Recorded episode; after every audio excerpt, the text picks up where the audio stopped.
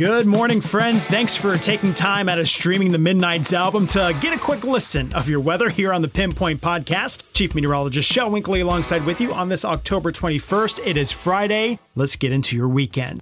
It's starting to feel a little more like spring out there. We're actually going to run through all of the seasons, but for your Friday, it's not bad. It's still a seasonal cool start to this morning.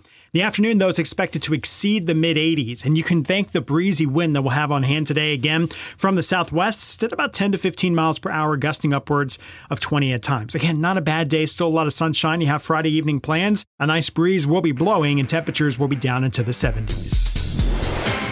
Right, so the wind, we've, we, have we have talked about it all week long, and it continues to really be a concern as we go into your weekend plans, mainly because the fire danger is high, or if you're maybe doing something like getting high up into the air on some of the rides at the Brazos Valley Fair and Rodeo, the gusts are going to be there, upwards of 25 to 35 miles per hour. And as it continues to pump in warmer air, your weekend forecast calls for morning temperatures in the 60s, getting closer to 70 degrees, and daytime highs in the upper 80s. Sunday might even feel summer like with a high of about 90 degrees. But changes will be coming as we head into next week. This is building towards that.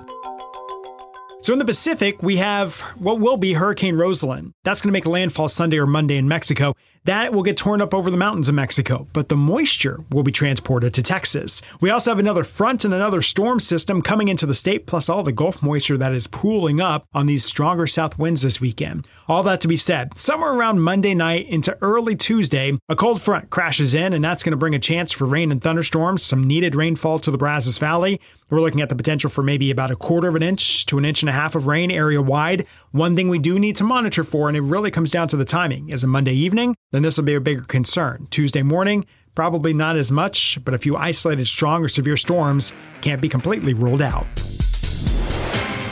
By the way, on Thursday, in case you missed it, the drought monitor came out for the weekend as expected with the dry conditions we've had.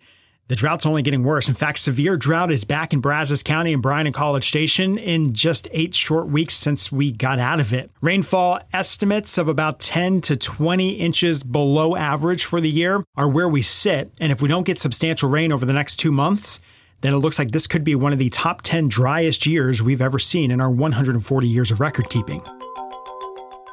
The other thing that came out was the winter outlook. We've got more about this over at kbtx.com if you've got the time, but generally the short of the long, it's another La Nina year, and uh, we're looking for about a 40 to 50% chance that this winter is going to be warm and dry yet again. Not to say that we can't have some cold snaps, but the cold's probably going to be not as cold this year, and the cold snaps are probably going to be shorter in length. All right, easy peasy. That's it. Three, two, one. Let's weekend. Thanks for stopping by on your Friday. Make it an enjoyable one. Have a very safe and happy weekend. And don't forget to subscribe to uh, wherever you're listening to this podcast, your favorite podcasting service. We'll have a new update for you every Monday through Friday to get you out the door and get you on your way here with the Pinpoint Podcast. Happy weekend, friends. Chief Meteorologist Shel Winkley saying we'll see you next time.